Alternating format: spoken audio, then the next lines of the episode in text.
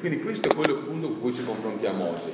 Le tensioni che viviamo come Chiesa nel contesto italiano per vivere appieno questo. E quindi ci ricordiamo che lo scorso ottobre cadeva il cinquecentesimo anniversario della riforma protestante, quando l'allora monaco agostiniano Martin Lutero affissa alla porta della cattedrale di Wittenberg, anche il suono ci ricorda questo, le famose 95 tesi contro la pratica delle indulgenze. E quindi anche noi a Budrio abbiamo voluto celebrare questo, abbiamo organizzato una conferenza sulla riforma, abbiamo parlato dei famosi cinque sola della riforma e anche qui diversi sono venuti ed era interessante vedere i contesti che sono venuti a questa, a questa conferenza. E quindi avevamo questo prete di Vedrana che diceva, ah ma anch'io credo le stesse cose. Avevamo un rappresentante del Partito Comunista di Budrio che si definisce pagano e dice, sì sì sì, sono d'accordo anch'io e diciamo, ok, come ad essere tutti quanti d'accordo su questo e poi viverlo in modo così diverso? Forse non siamo d'accordo su davvero quello che stiamo comprendendo. E quello quindi che Lutero aveva riscoperto non era una reazione per aver trovato e toccato con mano l'ipocrisia della Chiesa dell'epoca nel suo pellegrinaggio a Roma, ci ricordiamo, ma quello che ha trasformato la vita di Lutero è il Vangelo, è l'aver letto direttamente dalla parola di Dio e l'aver compreso la portata trasformante della grazia di Cristo. E quindi nei famosi cinque sola della Riforma, che ce li ricordiamo, sola scrittura, sola fede, sola grazia, solo Cristo e solo a Dio la gloria. E sappiamo che questi sono appunto cinque riassunti, cinque affermazioni che rappresentano in modo sintetico le convinzioni teologiche che hanno portato alla Riforma anche se non abbiamo nessun autore specifico per questi cinque sola. Però quello che per me è importante in questo e che dobbiamo riappropriarci oggi come Chiesa nel viverlo è che questi sola non rappresentano solo una critica negativa, un dire noi non crediamo a questo, ma è anche un'affermazione positiva nel affermare la verità del Vangelo in modo univoco. E penso che come Chiesa in Italia abbiamo sempre corso entrambi i rischi, di vivere nel io sono contro questo e di scordarsi dell'affermare no ma io sono per questo. E quindi quante volte nelle nostre relazioni abbiamo ancora questa tentazione di vivere io non faccio questo perché gli altri fanno così, ma del dire no no io vivo questo perché sono in Cristo. E quindi perché nel nostro testo appunto l'Apostolo Paolo ripete così con insistenza che è per grazia che siamo salvati. Abbiamo oggi ancora bisogno di riaffermare questo? È qualcosa che anche noi come Chiesa dobbiamo riscoprire, riappropriarci per venire davvero riformati dal Vangelo nel vivere la nostra chiamata cristiana. E quindi prima, per capire un po' tutto questo, del concetto della grazia, che ha rivoluzionato appunto 500 anni fa la vita di Lutero, vi voglio raccontare una storia inventata invece 200 anni fa ed è la storia di Jean Valjean. E chi si ricorda Jean Valjean chi è? C'è un piccolo test? Miserabili. Miserabili, grazie. Ok, c'è qualcuno che ha studiato? Ok, Miserabili. Libro famoso Le Misérables del 1862 di Victor Hugo da cui fra parentesi nel 2012 è stato tratto anche il bel film di Tom Cooper basato sull'omonimo musical. Ed era bello, non so se l'avete visto, quel musical, quando siamo andati con Jenny a vederlo, era molto bello vedere tutti quanti che erano spiazzati perché non avevano capito che cantavano in inglese. E quindi c'erano pochissime parti in italiano e tutto il resto è cantato in inglese. Però che cosa avviene in questa storia specifica? Allora, siamo nel 1815, nella prigione di Tolone, in Francia, e c'è Jean Valjean, che è il prigioniero mi rifaccio al musical 2400-601 condannato ai lavori forzati. Perché? perché aveva rubato una pagnotta di pane per sfamare la sorella e il nipote. E dopo 19 anni viene rilasciato sulla parola da una guardia carceraria di nome Javert facciamo una pausa nella storia per andare davvero al nostro tema e quindi il primo punto che voglio vedere con voi è giustizia e misericordia. Perché per capire la grazia abbiamo bisogno di capire la giustizia e la misericordia di Dio. Quando tanti facilmente dicono attorno a noi, sì, sì, sì, mi piace questo concetto della grazia, anch'io credo questo, ci rendiamo conto che non hanno davvero capito qual è la giustizia di Dio per comprendere la sua grazia. E quindi nella storia appunto di Jean Valjean, di Victor Hugo, vediamo appunto che c'è Javert che consegna a Valjean un foglio, un foglio che lo bolla come un criminale pericoloso e che lo renderà per tutta la sua vita un emarginato. E questo è l'inizio in cui si muove la sua storia. E quindi lui è bollato in questo modo, lui cerca lavoro e nessuno glielo vuole dare. Eh, moderna anche questa storia. Fino a quando, che cosa succede? Arriva a Digne e viene accolto dal vescovo locale, dal vescovo Miriam, e lo ospita nella sua chiesa. E che cosa fa Valjean per essere grato di questa ospitalità? Finalmente ha un letto e del cibo caldo da mangiare. Gli ruba l'argenteria. Ruba tutta l'argenteria che è presente nella casa e nella chiesa e fugge. Però non riesce a farla franca. Viene subito acchiappato e arrestato dalle guardie. Ok, per chi magari non si ricorda la storia vi faccio una domanda. Se voi oggi foste il vescovo Miriam, avete con molta grazia ospitato una persona che sapete che era un criminale, che è uscito di prigione sulla parola, gli avete dato da mangiare, un pasto caldo, gli avete dato un letto in cui dormire, vi alzate la mattina e vi ha fregato tutta l'argenteria di casa, o vi ha fregato il televisore, cellulari, computer e quanto altro. Che cosa fareste?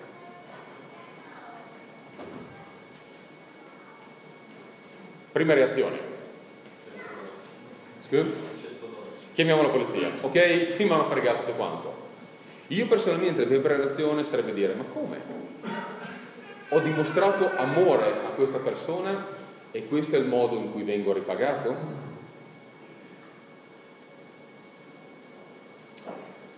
Però succede qualcosa in questa storia e quindi giustizia avrebbe voluto che la polizia arrestasse Valjean lo risbattesse in prigione senza nessuna speranza. Misericordia sarebbe stato dire, ok, ti perdono, ridammi l'argenteria, ma ti perdono e non devi tornare in prigione.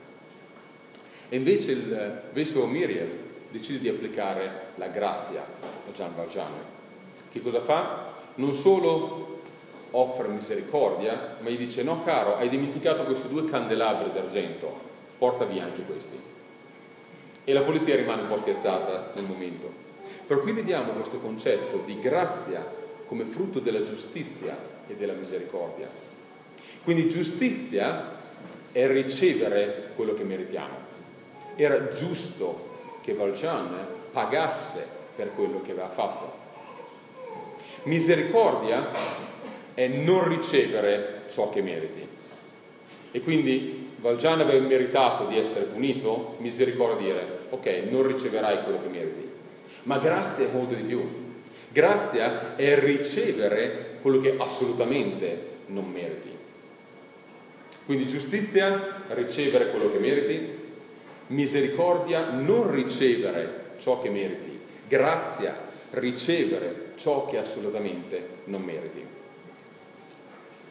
Mi vorrei fare adesso un piccolo test con voi qui presenti.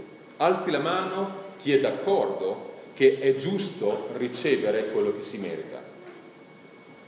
Siamo d'accordo? Ok.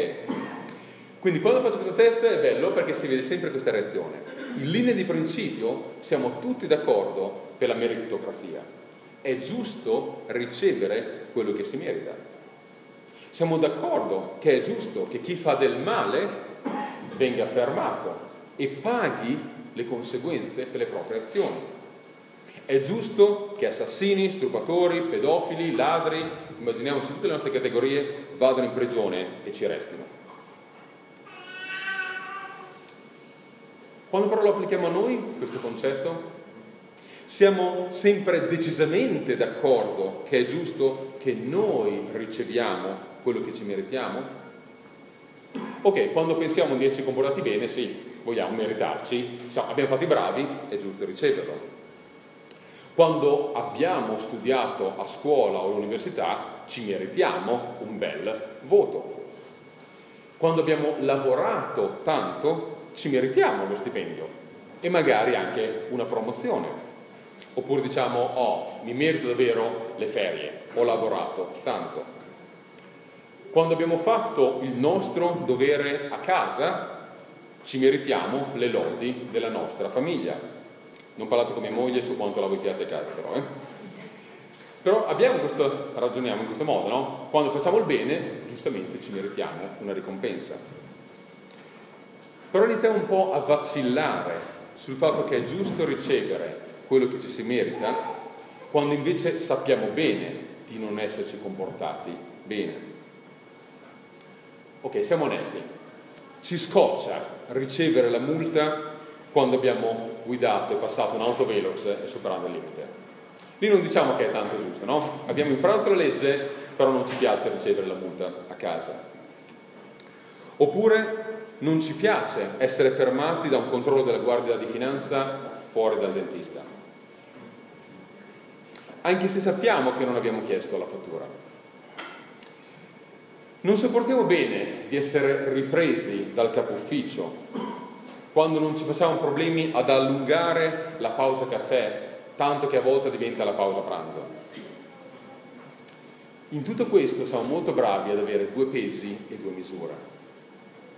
Il fatto è che sotto tanti aspetti noi ci riteniamo delle buone persone e quando ci confrontiamo con la nostra comunità, con i nostri colleghi, con i nostri vicini di casa, non so la vostra esperienza, ma a me il 99% delle volte le persone dicono ma io sono una brava persona, io sono buono, non come, e poi fanno un elenco infinito di alternative. E si sentono davvero migliori più onesti e più corretti di tanti altri. Finché non parliamo di qual è il concetto di giustizia, ok? Cos'è giusto? Qual è il metro di misura con cui ci compariamo? E questo davvero per me è il metro davvero in cui valutiamo il punto di partenza con tante persone attorno a noi. E stiamo parlando del peccato. È solo quando comprendiamo il peccato che davvero iniziamo a comprendere la portata della grazia. È solo finché non ci confrontiamo con il metro di misura di Dio, il concetto di giustizia di Dio, che non capiamo quanto noi siamo lontani da questo. E quindi uno potrebbe chiedersi a questo punto, ok, qual è lo standard? Qual è lo standard di giustizia di Dio? A che punto posso dire sono buono o sono a posto? E questo è il contesto in cui noi siamo trovati in modo più interessante ad affrontare davvero nel dettaglio con i nostri amici musulmani o cattolici. E quindi di solito tendo a leggere Luca 10, 27, le parole di Gesù, in cui Gesù riassume tutta quanta la legge. E Gesù cosa dice? Luca 10, 27, ama. Ama il Signore Dio tuo con tutto il tuo cuore con tutta l'anima tua, con tutta la forza tua, con tutta la mente tua e il tuo prossimo come te stesso. Ok, come se non bastasse la prima parte, anche il prossimo come noi stessi. Ok, facciamo un altro esperimento. Alzi la mano, ti può affermare in tutta coscienza di amare Dio con tutto il suo cuore, con tutta la sua anima, con tutta la sua forza, con tutta la sua mente e il prossimo come se stesso. Ok, almeno siamo sullo stesso passo e siamo tutti quanti onesti in questo. E quindi qual è la logica conclusione a cui Paolo ci sta portando con il suo ragionamento? Se lo standard di giustizia di Dio è questo, allora noi come ci poniamo? Allora vediamo che laddove la nostra cultura, la nostra religiosità ci dice che siamo buoni, che in fin dei conti non siamo tanto malvagi quanto facciamo tutto il nostro elenco, vediamo che Dio invece ci dice no. Dio ci dice noi non siamo giusti nel nostro essere. E non solo per le azioni che facciamo o che non facciamo.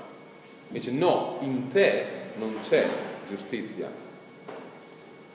E così con le parole di Ecclesiaste 7:20 possiamo dire sì, non c'è sulla terra nessun uomo giusto che faccia il bene e non pecchi mai.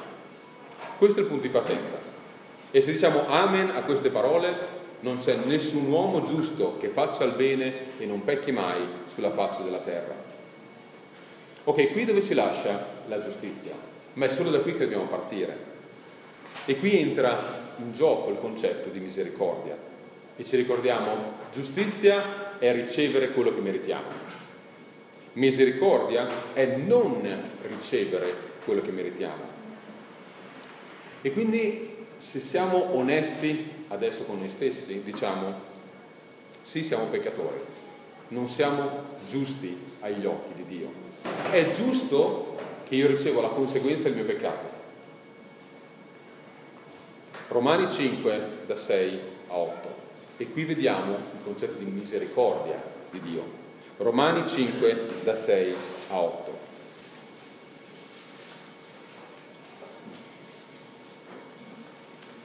Quindi se Paolo ci porta avanti uno dei eh, testi più preferiti di Lutero, Romani 5, 6, 8. Infatti, mentre noi eravamo ancora senza forza, Cristo a suo tempo è morto per gli empi. Difficilmente uno morirebbe per un giusto, ma forse per una persona buona qualcuno avrebbe il coraggio di morire. Dio invece mostra la grandezza del proprio amore per noi in questo, che mentre eravamo ancora peccatori, ingiusti, che meritavano la sua giusta ira e punizione, Cristo è morto per noi. È solo quando ci confrontiamo con la giustizia di Dio che possiamo capire la sua misericordia. Dio nel suo infallibile amore ha scelto di usare misericordia verso di noi. E così noi non abbiamo ricevuto la giusta punizione che giustamente il nostro peccato meritava. Ma anzi, incredibilmente, abbiamo visto che la condanna che meritavano il nostro peccato, il nostro essere peccatori, ribelli a Dio, l'ha presa Gesù su di sé, morendo al posto nostro sulla croce. E questo penso ci porta al nostro secondo e ultimo punto, così non mi preoccupo. Grazia contro opere. E questo penso che è quello che fa la differenza davvero nel nostro confrontarci con i tanti aspetti della nostra cultura. Che i nostri amici siano cattolici, musulmani o atei, qui si riduce il punto centrale. Quindi una volta che abbiamo compreso il concetto di giustizia e di misericordia di Dio, possiamo iniziare a confrontarci con la sua grazia. E grazia è la parola chiave che caratterizza ogni singola persona della Trinità. Dio è un Dio di grazia. E così il Dio di ogni grazia è il modo in cui ce lo presenta 1 Pietro 5:10. Gesù, la grazia del Signore Gesù Cristo, Atti 15:11. Lo spirito della grazia, Ebrei 10:29. Ma anche il Vangelo, che viene chiamato il Vangelo della grazia di Dio, Atti 20-24. E la grazia di Dio per essere compresa in modo corretto, e penso soprattutto anche da noi come Chiesa, se vogliamo davvero vivere e predicarla, dobbiamo capire che la grazia ha due portate. Ha una grazia che è globale e una grazia che è personale. E quindi Dio esercita la sua grazia su tutta l'umanità, attraverso quello che in teologia si chiama la grazia comune, che ha una portata globale per ogni generazione e per ogni nazione. E così leggo io per voi dati 14, 16 e 17. Egli, Dio, nelle generazioni passate ha lasciato che ogni popolo seguisse la propria via, senza però lasciare se stesso privo di testimonianza facendo del bene, mandandovi dal cielo pioggia e stagioni fruttifere, dandovi cibo in abbondanza e letizia nei vostri cuori. E c'è anche nel nostro primo canto, no? Abbiamo parlato della bellezza del creato. Questo è un elemento di grazia comune che ogni persona che sia ribelle a Dio o che sia sottomessa a Dio in Cristo gioisce e gode. E questo tipo di grazia appunto rappresenta la scelta di Dio di continuare a provvedere alla sua creatura nonostante la sua ribellione. Dio provvede, Dio è un Dio di amore e di grazia e Dio continua a proteggerla dalle conseguenze più nefaste del male e del peccato.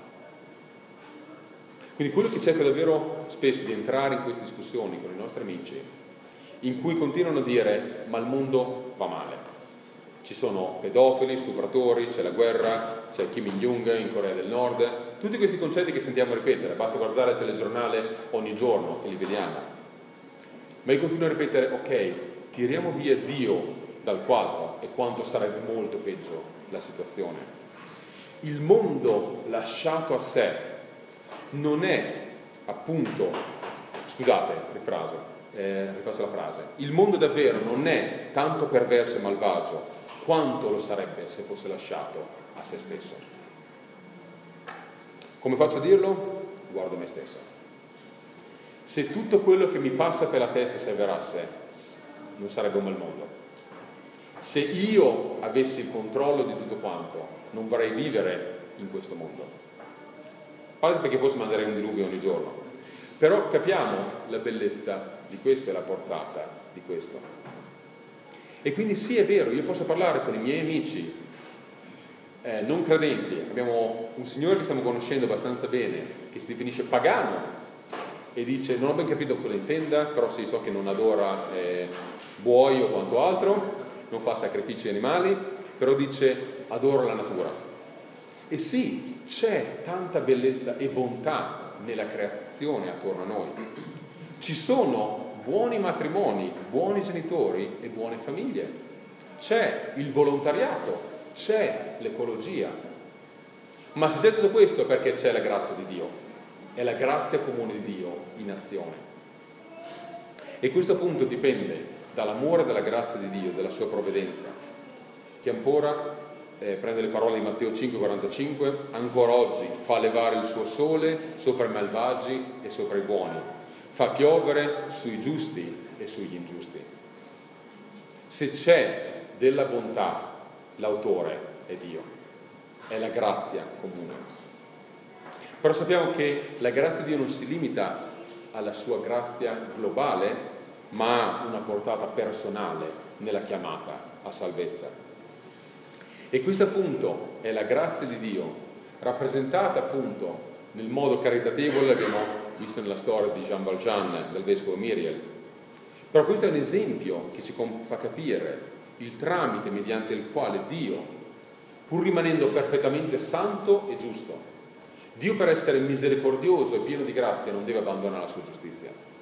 Dio rimane perfettamente santo e perfettamente giusto, però sceglie di relazionarsi con amore e misericordia verso l'uomo peccatore e ribelle. Come? in che modo la giustizia, la misericordia e la grazia di Dio possono essere applicate allo stesso momento. Per chi? Cristo, grazie. Questa è la classica risposta facile alla scuola domenicale. Rispondiamo Gesù e ci prendiamo sempre.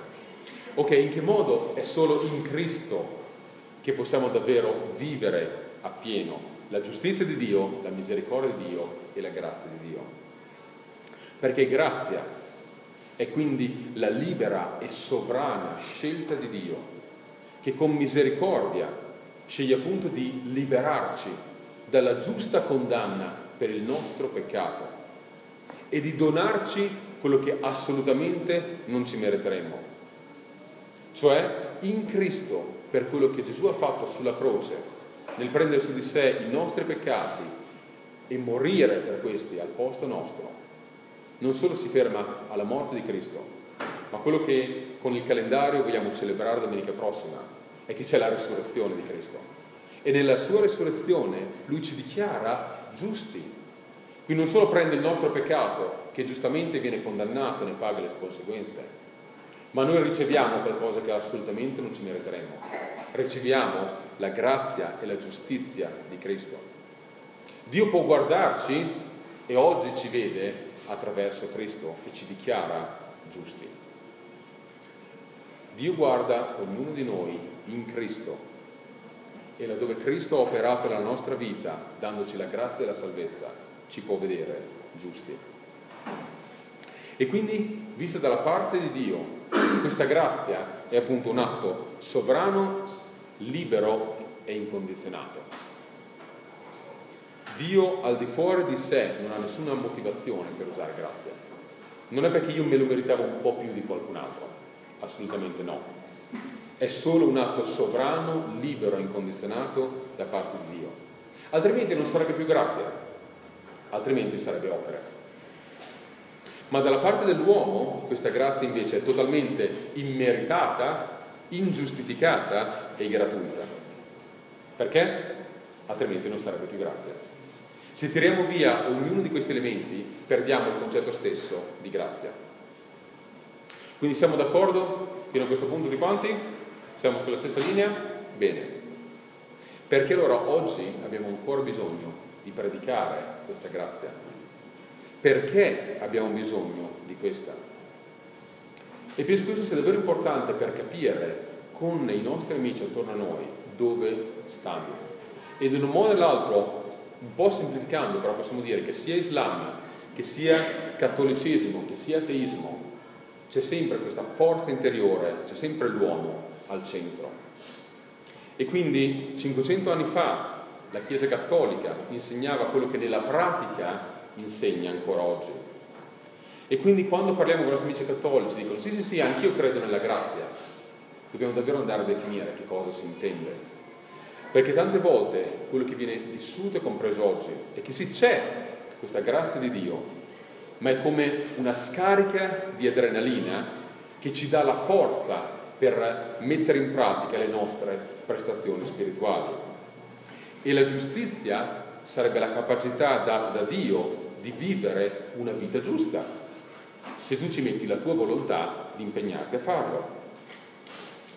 Il battesimo è un po' come un calcio d'inizio, la messa è quello che ti dà la spinta lungo il percorso, ma sta a te vivere una vita giusta, in grado di ottenere l'approvazione di Dio. Questo è quello che quando andiamo in ultima analisi a confrontarci con i nostri amici, e come dicevo che siano cattolici, musulmani o atei, è dove arriviamo. O c'è l'uomo al centro o c'è Cristo al centro. Abbiamo bisogno della grazia. E quindi questo è l'insegnamento in cui ci vogliamo riappropriare oggi noi.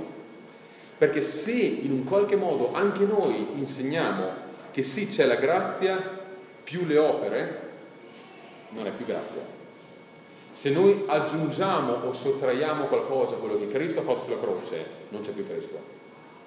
Non possiamo compromettere il Vangelo in questo modo. E quindi in realtà, laddove diciamo grazia più opere, atto di Cristo sulla croce, più il mio impegno, e c'è bisogno di entrambi, stiamo insegnando una salvezza per opere. Stiamo continuando a insegnare che abbiamo bisogno di ottenere l'approvazione di Dio a motivo delle nostre buone azioni, della nostra forza di volontà, della nostra disciplina o della nostra fede. Quante volte rischiamo anche noi di insegnare la fede come un'opera da fare per ricevere l'approvazione da parte di Dio. E quindi ancora oggi abbiamo bisogno di immergerci, appropriarci e vivere la grazia di Dio. E quindi il mondo attorno a noi rifiuta la grazia comune. Quando facciamo azioni di volontariato, le persone si sentono bene perché stanno facendo del bene, non dicono è grazie a Dio. Ma il mondo rifiuta anche la grazia di salvezza di Dio. Perché? Perché non siamo pronti a accettare la portata di questa vera grazia biblica? Perché ci riteniamo delle buone persone.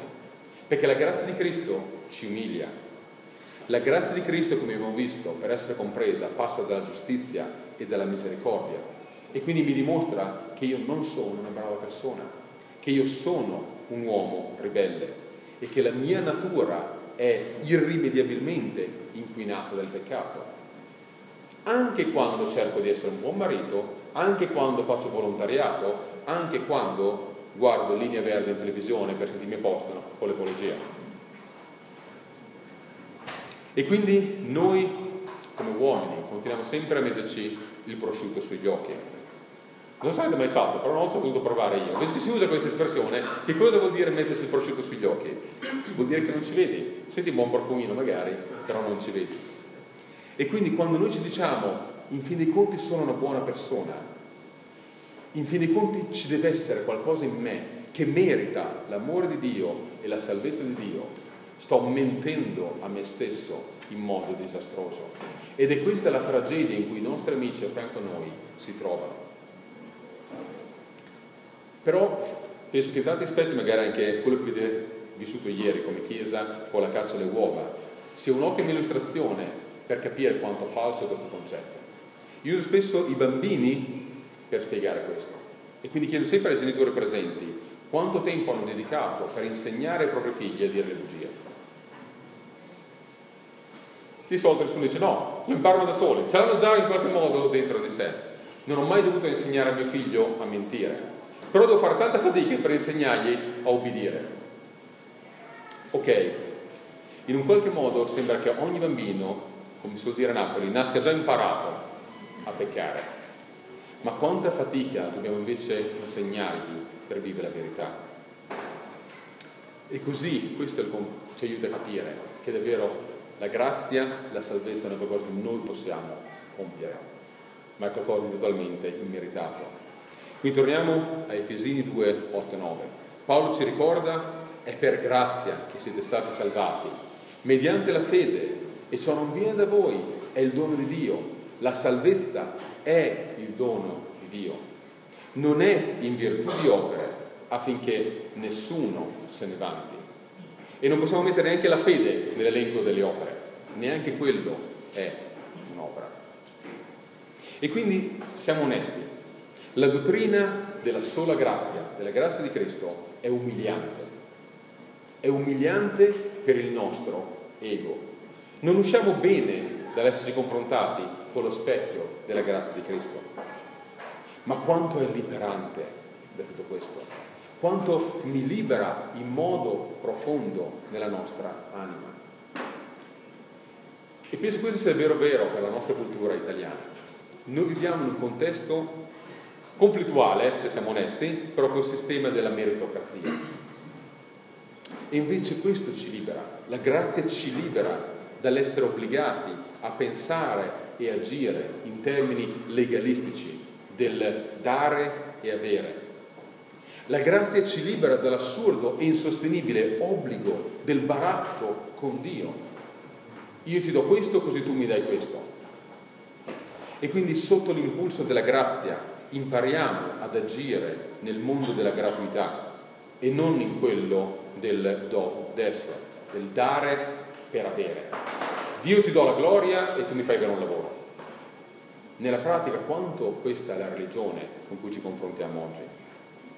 Però quindi così noi riscopriamo il valore della grazia di Dio, che appunto ci libera dalle accuse, dal senso di colpa di Satana, ma ci libera anche dagli sterili egoismi della nostra natura. Siamo quindi liberati dalla paura. Questo penso sia una delle conquiste più belle della grazia di Cristo. Ci libera dalla paura provocata in noi, dalla condanna per la colpa del nostro peccato e quindi io posso davvero riposarmi in Cristo, nella sua grazia, nel fatto che una volta per tutte è morto sulla croce al posto mio per i miei peccati.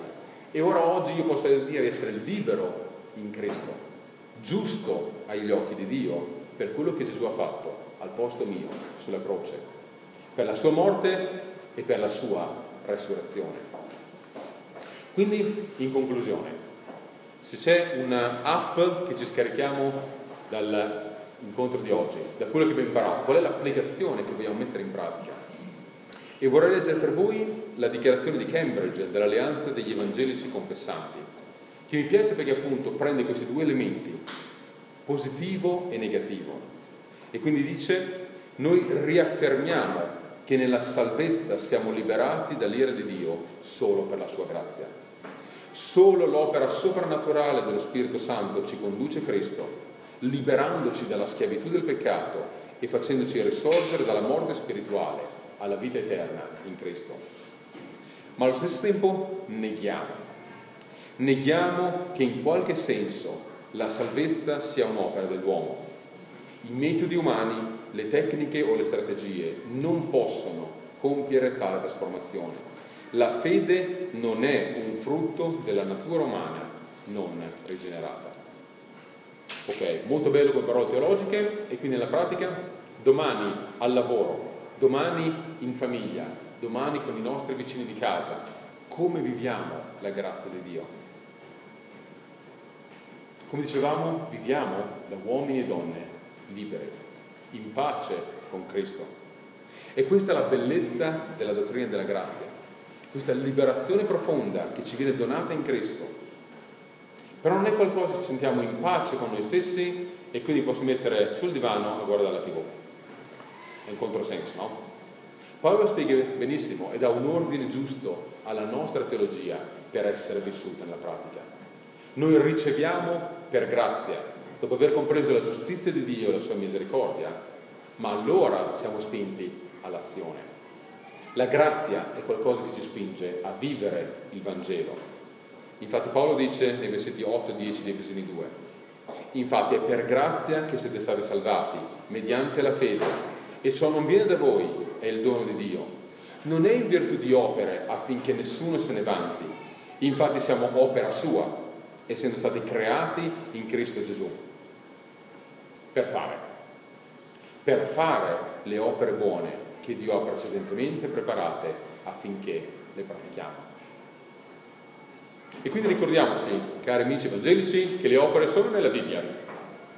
Noi quanto continuiamo a dire, sì, sì, sì, la Chiesa Cattolica insegna la salvezza per opere, noi le opere non le facciamo. Ok, ci siamo persi in pezzo di Vangelo allora. Le opere sono nella Bibbia, abbiamo bisogno di vivere e mettere in pratica la grazia liberante di Dio. E quindi l'invito che vorrei lasciarvi e che vogliamo abbracciare assieme è quello sì, se siamo liberati, siamo liberati per amare e per servire. La grazia di Cristo ci dà questo grande mandato di amare il mondo di Cristo, nel testimoniare senza compromettere, ma apertamente la buona notizia del Vangelo, nella pratica di ogni contesto. E questo implica fare azioni di grazia, di misericordia e di giustizia. Preghiamo insieme. Padre, sì, ti vogliamo ringraziare per come solo in te troviamo la giustizia perfetta, la misericordia perfetta e la grazia perfetta. E Gesù Cristo ti vogliamo ringraziare perché tu hai vissuto e messo in pratica ognuno di questi aspetti. Sei morto al posto nostro per i nostri peccati, ma sei risorto per darci la tua giustizia, la tua liberazione e la pace che possiamo sperimentare con Dio. E Spirito Santo, davvero ti vogliamo chiedere di benedire la tua parola che abbiamo sentito oggi, ma di aiutarci a metterla in pratica. Noi sì siamo salvati per grazia, ma per vivere il tuo Vangelo in ogni contesto. E quindi Padre, davvero oggi ti vogliamo chiedere di aiutarci a crescere nella tua parola, ad amarla sempre di più e a metterla in pratica. Padre, noi vogliamo essere dei testimoni, degli strumenti della tua grazia nel tuo mondo. Aiutaci davvero a vivere il Vangelo in ogni singolo contesto, nelle nostre famiglie, nei nostri vicinati, nei nostri luoghi di lavoro, scuole e università, perché Padre noi vogliamo vedere davvero un mondo trasformato per la tua grazia. E Padre vogliamo ringraziarti perché tu ci hai salvato affinché viviamo e mettiamo in pratica le opere che tu hai già preparato per noi da compiere. Aiutaci a essere dei buoni strumenti nelle tue mani, perché siamo stati salvati per grazia. Nel nome di Gesù.